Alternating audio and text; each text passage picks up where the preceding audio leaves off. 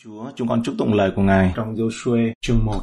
Trong chương này nói về Đức Chúa Trời dục lòng làm vững trí Joshua. Phần A là giới thiệu nói về cuộc khảo sát về lịch sử của Israel từ Ai Cập cho đến Canaan. Israel đã được giải thoát khỏi ách nô lệ ô nhục ở Ai Cập. Đây là những sự kiện lịch sử nhưng chúng không chỉ là lịch sử. Đức Chúa Trời muốn nói qua lịch sử để nêu một ví dụ về việc chúng ta được giải thoát khỏi sự trói buộc của tội lỗi. Như Phaolô nói rõ trong 1 Cô-rinh-tô chương 10 câu 6, Mọi điều đó đã xảy ra để làm gương cho chúng ta, hầu cho chúng ta chớ buông mình theo tình dục xấu như chính tổ phụ chúng ta đã buông mình. Trong câu 11, những sự ấy có nghĩa hình bóng và họ đã lưu truyền để khuyên bảo chúng ta là kẻ ở gần cuối cùng các đời. Vậy thì ai tưởng mình đứng hay giữ kẻo ngã? Hành động cứu chuộc trọng tâm trong tân ước là công việc của Chúa Giêsu trên thập tự giá. Hành động cứu chuộc trọng tâm trong cựu ước là việc giải cứu Israel khỏi Ai Cập. Israel do môi xe lãnh đạo lang thang trong đồng vắng Sinai. Trong thời gian đó, Israel trải qua sự quan phòng siêu nhiên như sự cung cấp mana, nước từ hòn đá phun ra, trụ mây ban ngày và trụ lửa ban đêm, vân vân. Trong thời gian đó, họ cũng nhận được sự mặc khải của Đức Chúa Trời. Họ nhận được luật pháp của Đức Chúa Trời. Chúa đã truyền đạt cho họ tiêu chuẩn thánh khiết của Ngài, hãy nên thánh vì ta là thánh. Đất Canaan tượng trưng cho điểm đến của dân Đức Chúa Trời sau khi họ được thoát khỏi sự nô lệ nhục nhã không phải là điểm đến cuối cùng của chúng ta như những bài thánh ca nổi tiếng nói rằng Canaan là đại diện cho thiên đàng, theo cách nhìn bên ngoài, nhưng đó chỉ là hình bóng mà thôi. Theo kinh thánh, vùng đất trên sông Jordan thì đó là vùng đất hứa, chứ không có phải là về thiên đàng. Hebrew chương 3 câu 4 cho thấy Canaan như một bức tranh về sự yên nghỉ và sự chiến thắng mà mọi tín đồ có thể tận hưởng theo nghĩa này, F.B. Meyer kết nối sách Joshua với sách Epheso. Cả hai đều mô tả một bước đi tâm linh của lời hứa, sự giàu có và chiến thắng của chúng ta với Chúa Giêsu. Điều này cũng cho thấy rằng cuộc giải cứu khỏi Ai Cập chỉ là để chuẩn bị cho việc tận hưởng Canaan. Trong đời sống cơ đốc nhân của chúng ta, chúng ta được thoát khỏi tội lỗi để chúng ta có thể được sống sung mãn. Đồng vắng không bao giờ là điểm đến cuối cùng và mãi mãi của Chúa dành cho chúng ta. Ngay cả khi một thế hệ Israel chết trong đồng vắng, rất nhiều cơ đốc nhân chết trong sa mạc khô cằn về sự cằn cỗi những kinh nghiệm thuộc linh của mình. Khô khan, một đời sống thuộc linh khô khan, cằn cỗi. Không bao giờ bước đi trong sự sung mãn của những gì Đức Chúa Trời dành cho họ giữa trũng bóng chết, giữa nghịch cảnh qua lửa, qua nước. Bên ngoài khô thì họ cũng khô theo. Người lãnh đạo như Joshua như một hình bóng về Chúa Giêsu. Joshua đó là một hình bóng chỉ về Chúa Giêsu. Hãy nhớ rằng tên Giêsu ở trong tiếng Hy Lạp chỉ đơn giản dịch là Joshua mà thôi. Trong tiếng Do Thái, tên của họ giống hệt nhau. Bất cứ điều gì Israel nhận được trong đất hứa, họ đều nhận được qua tay Joshua. Bất cứ điều gì chúng ta nhận được từ nơi Đức Chúa Trời, trong nước thiên đàng, chúng ta nhận được qua Chúa Giêsu Christ là Joshua của chúng ta. Phần B, Đức Chúa Trời ủy thác công việc cho Joshua. Câu 1. Sau khi môi xe tôi tớ Đức Giê-hô-va qua đời, Đức Giê-hô-va phán cùng Joshua, con trai của Nun, tôi tớ của môi xe mà rằng. Môi xe là người làm gương cho luật pháp của Đức Chúa Trời, không thể dẫn dắt Israel vào vùng đất hứa và yên nghỉ. Tất cả điều này xảy ra sau cái chết của môi xe. Một hình bóng nói lên khi vào đất hứa đó là làm trọn luật pháp. Môi xe là người ban luật pháp nhưng cũng không làm trọn được luật pháp. Là một hình bóng nói về Chúa Giêsu mà thôi. Chúa nói với Joshua, lúc này ông còn trẻ, trước đây ông đã dành toàn bộ cuộc đời sự nghiệp của mình để làm người hầu cho môi xe. Bây giờ nhận thấy rằng đây là thời gian của chính mình để lãnh đạo, nhưng chỉ sau khi Đức Chúa Trời chuẩn bị cho ông.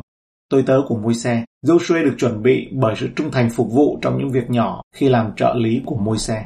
Repat kể về một phương châm trên bồn rửa bát. Phục vụ thuộc linh được tiến hành ở đây ba lần mỗi ngày. Phương châm là đúng và những người đàn ông, những người đàn bà những người nam, những người nữ vĩ đại được chuẩn bị bằng sự trung thành trong những điều nhỏ nhất. Câu 2 đến câu 3. Môi xe tôi tớ ta đã chết. Bây giờ ngươi và cả dân sự này hãy đứng dậy, đi qua sông Giô-đanh đặng vào xứ mà ta ban cho dân Israel. Phạm nơi nào bàn chân các ngươi đạp đến thì ta ban cho các ngươi, y như ta đã phán cùng môi xe. Việc vào xứ Canaan được giao cho một người đại diện. Joshua là người ủy thác miền đất cho dân chúng. Theo cách tương tự, Chúa Giêsu đại diện của chúng ta đi trước chúng ta và những gì chúng ta có ở trong Đức Chúa Trời. Chúng ta sở hữu trong Chúa Giêsu và Ngài phán rằng ta đi để sắm sẵn cho các ngươi một chỗ và khi ta đi đã sắm sẵn rồi ta sẽ đến đem các ngươi đến với ta. Chúa nói với Joshua, ta ban cho các ngươi, toàn bộ đất đai đã được ban cho, nhưng họ chỉ có thể sở hữu những thứ mà khi họ đòi hỏi mà thôi. Phạm nơi nào bàn chân các ngươi đạt đến thì ta đã ban cho các ngươi. Những gì họ đã nhận phải được giành giật và tranh chiến để chống lại một sự ngăn trở đối lập Giêsu ngài nói rằng từ đây Giang Baptist cho đến nay ấy, thì nước thiên đàng bị chèn ép, bị giành lấy bằng bạo lực và bởi những kẻ mà dùng bạo lực để chiếm đoạt. Đó.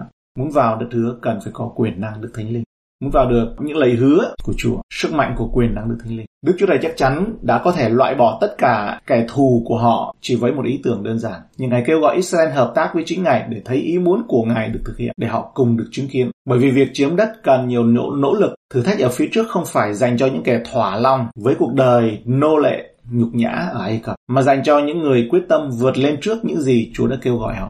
Sách Joshua là một mẫu mực về chủ đề của bức thư gửi cho người Epheso. Đoạn đường băng qua sa mạc sắp kết thúc. Bây giờ là vấn đề là hội chúng Israel băng qua sông Jordan với sự chỉ đạo của một nhà lãnh đạo mới. Sau đó họ phải chinh phục miền đất hứa bằng cách chinh phục những kẻ thù đang sống ở đó. Những người tin Chúa, con cái Chúa chúng ta cũng ở trong hoàn cảnh tương tự. Canaan là hình bóng của những nơi trên trời.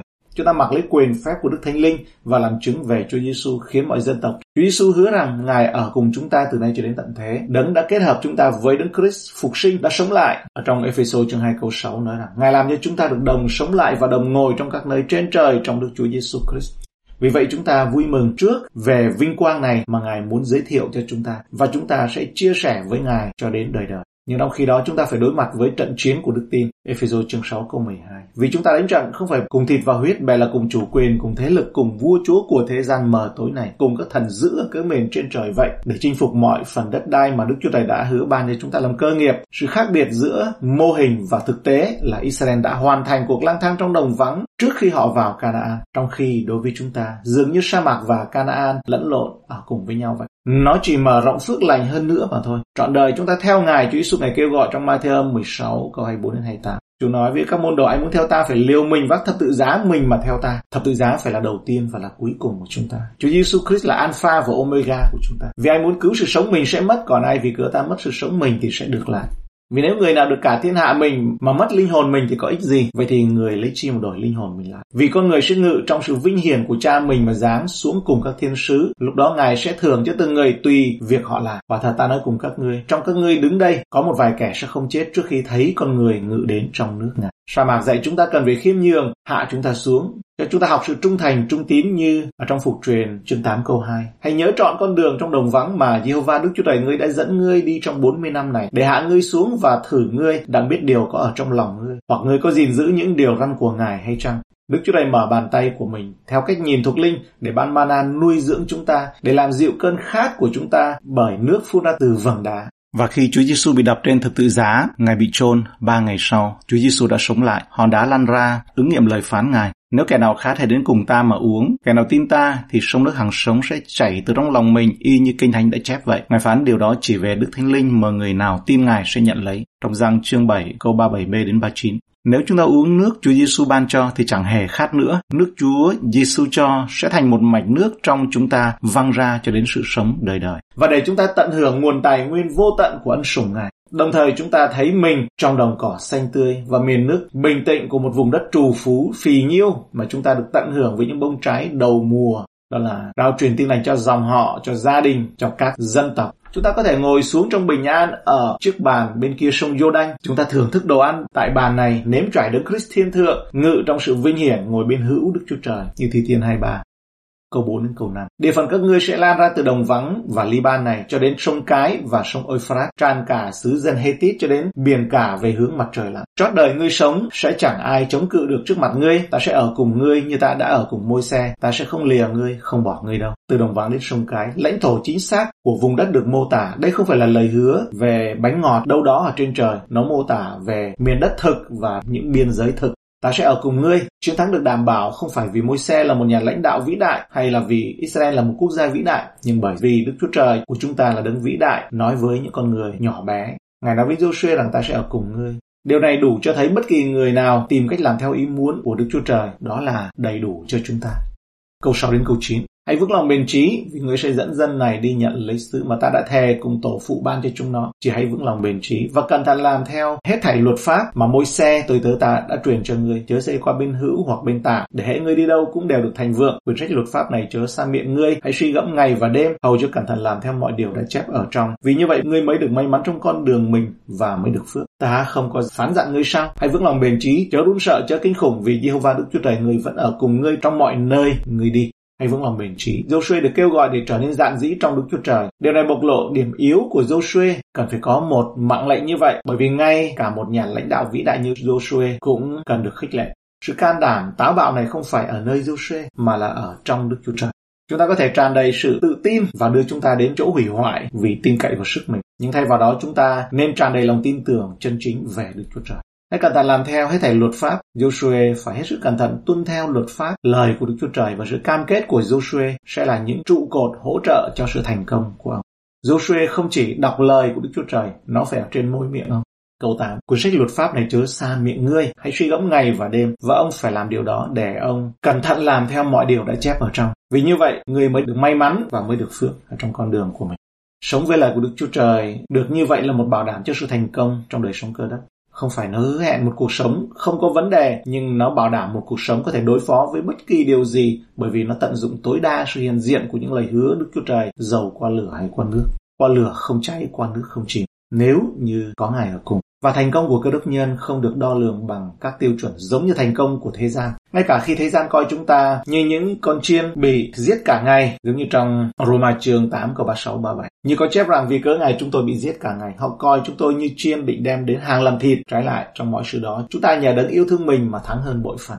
Câu 9. Vì giê va Đức Chúa Trời ngươi vẫn ở cùng ngươi trong mọi nơi ngươi đi. Lời khích lệ cuối cùng được lặp lại từ giô chương 1 câu 5. Ta sẽ ở cùng ngươi. Như ta đã ở cùng môi xe, ta sẽ không lìa ngươi và không bỏ ngươi đâu. Nhắc chúng ta rằng thành công của giô không chỉ phụ thuộc vào khả năng tuân giữ lời Đức Chúa Trời của ông. Nó còn phụ thuộc nhiều hơn vào sự hiện diện của Đức Chúa Trời đối với ông. Còn nếu thất bại thì sao? Có phải là Đức Chúa Trời hứa có nghĩa là những chiến thắng sẽ chỉ cần sâu chuỗi đẹp như là xếp hình hay không? Không đâu, không bao giờ như vậy. Chẳng hạn như tại Ahi, dân Israel bị thất bại trong Joshua chương 7. Nhưng Chúa không bỏ Joshua thất bại bởi tội lỗi do dân sự tự gây nên, không làm thay đổi được điều này. Bạn cũng hãy bám chặt vào những điều đó. Bạn đã phải chịu thất bại, có thể bạn đáng trách, hay là đáng trách một nửa, hoặc là hoàn toàn không đáng trách. Cứ cho là như vậy, dầu sao bạn thất vọng và nản lòng, và tự hỏi sự trợ giúp của Chúa ở đâu. Có một điều chắc chắn rằng Chúa sẽ không lìa và không bỏ bạn. Nếu bạn khởi động lại, nếu bạn ăn năn, làm lại công việc của mình, thì Ngài muốn dùng sự thất bại để chuẩn bị cho một chiến thắng lớn hơn của Ngài. Nếu biển lùi lại sau hai hoặc là ba đợt sóng dồn, chắc chắn sẽ có một đợt sóng lớn sẽ kéo theo. Tsunami là những đợt sóng ngầm đã chuẩn bị từ ngoài khơi xa để nó tràn đạp vào bờ vì nó là biển mà. Cũng như vậy, trong Giang chương 15 câu 5b nói rằng ai cứ ở trong ta và ta ở trong họ thì sinh ra lắm trái. Vì ngoài ta các ngươi chẳng làm chi được. Hãy tin tưởng rằng những phước lành sẽ đến, có một trận thua ư, nhưng hãy cứ tiếp tục như ở trong câu 8, câu 9. Quyển sách luật pháp này chớ xa miệng ngươi, hãy suy gẫm ngày và đêm, hầu cho cẩn thận làm theo mọi điều đã chép ở trong. Vì như vậy người mới được may mắn hay là mới được thành công trong con đường mình và mới được phước. Ta há không có phán dặn ngươi sao? Hãy vững lòng bền trí, chớ run sợ, chớ kinh khủng, vì Giê-hô-va Đức Chúa Trời ngươi vẫn ở cùng ngươi trong mọi nơi ngươi đi. Có bảy lần Chúa nói với Joshua đừng sợ hay vững lòng bền trí trong phục truyền chương 31 câu 6, câu 7, câu 23. Joshua chương 1 câu 7, câu 9, câu 18, chương 10, câu 25. Chúng ta nghe thấy nói rằng Kinh Thánh có 365 lần nói rằng đừng sợ và mỗi ngày cho một lần. Phần C, sự chuẩn bị vượt qua sông Jordan, câu 10 đến câu 11, truyền lệnh cho các quan tướng. Bây giờ Joshua truyền lệnh cho các quan trưởng của dân sự mà rằng hãy chạy khắp trại quân. Truyền lệnh này cho dân sự rằng hãy sắm sẵn vật thực vì trong ba ngày nữa các người sẽ đi ngang qua sông Jordan này đặng đánh lấy xứ mà Jehovah Đức Chúa Trời các ngươi ban cho mình làm sản nghiệp. Ba ngày nữa, sự chờ đợi Chúa thường là phần khó khăn nhất đối với đời sống đức tin của chúng ta. Nhưng những ngày chờ đợi luôn là những ngày chuẩn bị trong công việc của Chúa. Không có thời gian lãng phí đối với Chúa nhắc nhở các chi phái ở phía đông, câu 12 đến 15. Joshua nói với những người Ruben, người Cát và phân nửa chi phái Manasseh mà rằng, hãy nhớ lại điều môi xe tôi tới Jehovah đã dặn các ngươi. Khi người nói, Jehovah Đức Chúa Trời các ngươi đã cho các ngươi an nghỉ và ban xứ này cho các ngươi. Vợ, con nhỏ và bầy súc vật các ngươi sẽ ở trong xứ mà môi xe ban cho các ngươi về phía bên này sông Giô Đanh. Nhưng các ngươi, tức là hết thảy người mạnh dạn, phải cầm binh khí đi ngang qua trước anh em mình và giúp đỡ họ. Cho đến chừng nào Đức Yêu ban sự an nghỉ cho anh em các ngươi, y như đã ban cho các ngươi. Và đến khi họ cũng đã nhận được xứ mà Jehovah Đức Chúa Trời các ngươi ban cho. Đoạn các ngươi sẽ trở về xứ mình là xứ môi xe tôi tớ của Đức Jehovah đã ban cho các ngươi ở phía bên này sông Giô Đanh về hướng mặt trời mọc rồi các ngươi sẽ lấy nó làm sản nghiệp. Những chi phái quyết định định cư ở phía đông sông Jordan nhé, vùng đất mà Israel đã chiếm được, họ hứa là sẽ vượt sông Jordan để giúp đỡ phần còn lại của dân tộc Israel chiếm lấy đất ở phía tây sông Jordan như đã thỏa thuận ở trong Dân số ký chương 32 câu 16 đến 32. Câu 14 nói, nhưng các ngươi tức là hết thảy người mạnh dạn phải cầm binh khí đi ngang qua trước anh em mình và giúp đỡ họ. Nguyên tắc này cũng hoạt động ở trong thân thể của Đấng Christ. Khi một thành viên có nhu cầu thì đó là nhu cầu chung của thân thể. Một Cô Đinh Đôi chương 12 câu 25-26 Hầu cho trong thân thể không có sự phân rẽ mà các chi thể phải đồng lo tưởng đến nhau lại trong các chi thể khi có một cái nào chịu đau đớn thì các cái khác đều cùng chịu khi có một cái nào được tôn trọng thì các cái khác đều cùng vui mừng Chúng ta đừng bao giờ từ chối giúp đỡ một anh em đang gặp khó khăn trong khi tình trạng của chúng ta được êm ấm. Các chi phái phía đông hứa trung thành với Joshua, câu 16 đến 18. Những ấy thưa cùng Joshua rằng chúng tôi sẽ làm mọi điều ông dặn biểu và đi khắp nơi nào ông sai. Chúng tôi sẽ vâng theo ông trong mọi việc y như đã vâng theo môi xe, chỉ nguyện Jehovah Đức Chúa Trời của ông ở cùng ông y như Ngài đã ở cùng môi xe vậy. Phạm ai nghịch mạng không vâng theo lời ông trong mọi điều ông dặn biểu chúng tôi thì người đó sẽ bị xử tử. Chỉ ông hãy vững lòng bền trí Họ nói với Joshua chúng tôi sẽ làm mọi điều ông dặn bảo và đi khắp nơi nào ông sai đi. Ở đây chúng ta thấy Israel ở trong tình trạng đoàn kết như một người, một miệng. Và đây là điều cần thiết để thực hiện lời kêu gọi và lời hứa của Đức Chúa Trời. Liên hệ chúng ta thấy trong công vụ sứ đồ, các môn đệ họ hiệp lòng hiệp nguyện, cầu nguyện để Đức Thánh Linh đổ xuống. Họ đã vượt qua sự cám dỗ để xem các chi phái phía đông tách biệt với phần còn lại của Israel. Câu 17 nói chúng tôi vâng theo mọi điều y như đã vâng theo môi xe, sẽ vâng theo ông trong mọi việc như đã vâng theo môi xe. Việc dân chúng sẵn lòng nhận môi xe làm người lãnh đạo họ thay thế cho môi xe là sự xác nhận lời Chúa đối với Joshua ở trong chương này. Chỉ ông hãy vững lòng bền trí mà thôi. Những người đại diện từ các tri tộc Ruben, Gad và Manasseh nói điều tương tự với Joshua mà ông đã nghe từ Chúa ở trong câu 6. Đây hẳn là lời xác nhận của Đức Chúa Trời với Joshua khi họ nói điều đó. Đức Chúa Trời ưa thích xác nhận lời của Ngài nói với chúng ta. Hebrew chương 13 câu 5b nói rằng ta sẽ chẳng lìa ngươi đâu chẳng bỏ ngươi đâu. Nói rõ ràng rằng cách trích dẫn Joshua 1 và phục truyền luật lệ ký chương 31 là chúng ta không bị bỏ rơi. Dù điều này, dù bất kỳ điều gì xảy ra, Chúa cũng không có bỏ rơi chúng ta. Và Đức Chúa Trời Ngài không bỏ rơi chúng ta bởi vì Chúa Giêsu là đấng duy nhất ở trên đất này đã bị Đức Chúa Trời ruồng bỏ lên thập tự giá trong 3 giờ bởi vì tội lỗi của chúng ta dồn lên trên Ngài. Thi Thiên 22 câu 2. Vì vậy, Chúa Giêsu đã bị bỏ rơi trên thập tự giá để khi mà chúng ta ở trong Chúa Giêsu thì chúng ta không phải bị bỏ rơi nữa. Khi mà chúng ta ở trong Chúa Giêsu phục sinh. Vậy nếu còn một chút sức lực và hơi thở thì hãy dâng nó lên cho Ngài. Không phải vì bạn mà là vì Chúa, vì sự vinh hiển của Ngài. Chúa sẽ không làm thất vọng những kẻ cam kết tìm sự vinh hiển Chúa ta ở cùng ngươi. Có bảy người trong Kinh Thánh mà Đức Chúa Trời hứa vô điều kiện rằng Ngài sẽ ở cùng họ. Cụ thể, trong Isaac, sáng thế ký chương 26 câu 24. Trong đêm Chúa hiện đến cùng với Isaac và phán rằng, ta là Đức Chúa Trời của Abraham, cha ngươi, chớ sợ chi. Ta sẽ ở cùng ngươi, sẽ ban phước cho và thêm dòng dõi ngươi, vì các Abraham tôi tớ ta. Gia Cốp, sáng thế ký chương 28 câu 15. Này ta ở cùng ngươi, ngươi đi đâu sẽ theo gìn giữ đó và đem ngươi về xứ này. Vì ta không bao giờ bỏ ngươi cho đến khi ta làm xong những điều đã hứa cùng ngươi. Chương 31 câu 3 Đức Giê-hô phán cùng Gia-cốp rằng hãy trở về xứ của tổ phụ ngươi trốn bà con ngươi, ta sẽ phù hộ ngươi, tức nghĩa là ta ở cùng ngươi. Môi xe ở cùng môi xe suốt Egypto ký chương 3 câu 12. Đức Chúa Trời phán rằng ta sẽ ở cùng ngươi. Này là điều ta làm giấu cho ngươi biết rằng ta đã sai ngươi đi. Khi ngươi dắt dân sự ra khỏi xứ Egypto thì các ngươi sẽ phụng sự Đức Chúa Trời tại trên núi này. Nơi Ngài đang phán với môi xe trong bụi gai. Joshua mà chúng ta đã đọc ở trong chương này. Gideon trong các con xét chương 6 câu 12, thiên sứ của Đức Diêu Va hiện đến cùng người mà phán rằng, hỡi người dũng sĩ, Đức Diêu Va ở cùng ngươi. Câu 16, Đức Diêu Va phán rằng ta sẽ ở cùng ngươi và ngươi sẽ đánh bại dân Madian như đánh một người vậy. Với Jeremy, chương 1 câu 8, đừng sợ vì cớ chúng nó vì ta ở với ngươi đang giải cứu ngươi, Đức Diêu Va phán vậy. Với Phaolô, công vụ chương 18 câu 10, ta ở cùng ngươi, chẳng ai tra tay trên ngươi đang làm hại ngươi đâu, vì ta có nhiều người trong thành này.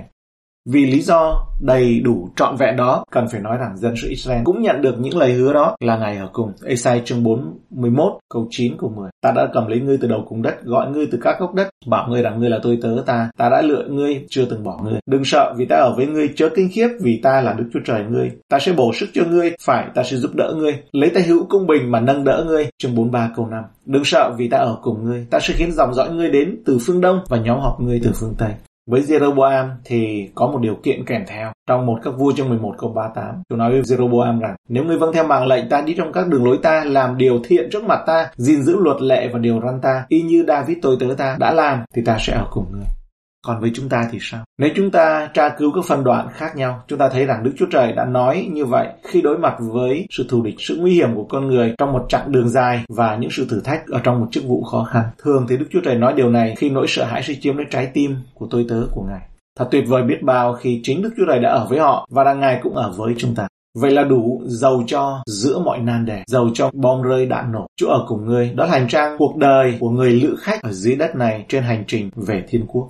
Nếu chúng ta có thể nhìn thấy Chúa bằng đôi mắt của mình thì chúng ta chắc chắn sẽ trải qua mọi việc một cách bình tĩnh và can đảm lắm. Chúa Giêsu nói với các môn đệ ở trong răng 14 câu 27, ta để sự bình an lại cho các ngươi, ta ban sự bình an ta cho các ngươi, ta cho các ngươi sự bình an, chẳng phải như thế gian cho, lòng các ngươi chớ bối rối và đừng sợ hãi. Ở trong Chúa Giêsu chúng ta được dự phần phước lành này như dân số ký chương 6 câu 24 đến 26 lời chúc phước của thầy tế lễ thượng phẩm thay vì Aaron, Chúa Giêsu là thầy tế lễ thượng phẩm của chúng ta, chúc phước cho chúng ta. Cầu xin Đức Giêsu va ban phước cho ngươi và phù hộ ngươi. Cầu xin Đức Giêsu va chiếu sáng mặt ngài trên ngươi và làm ơn cho ngươi. Cầu xin Đức Giêsu va đoái xem ngươi và ban bình an cho ngươi.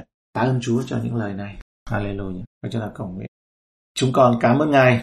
Chúng con cũng học được bí quyết của sự thành công ở đây. Đó là quyển sách luật pháp không có lìa và không có xa miệng nơi chúng con. Suy gẫm ngày và đêm và để nó được hòa tan vào trong đời sống của chúng con. Nó hòa tan vào trong tính cách của chúng con. Hòa tan vào trong tiềm thức, vô thức của chúng con. Và để cho chương trình của Chúa được chiếm trọn ở nơi chúng con. Chúa Giêsu Ngài đã chết trọn, mọi việc đã trọn tại thập tự giá cho chúng con. Xin cho chúng con cũng được dành trọn trái tim, dành trọn tất cả những gì dâng lên cho Ngài. Xin giúp đỡ để hôm nay được tốt hơn những cái gì mà của chương trình cũ ý riêng loại bỏ và trong tinh thần chúng con muốn mang thập tự giá đó, thì chúng con thưa với Ngài rằng, lạy cha chúng con trên trời, nguyện xin danh cha được tôn thánh, nguyện xin nước cha được đến và xin ý cha được nên ở đất như trời.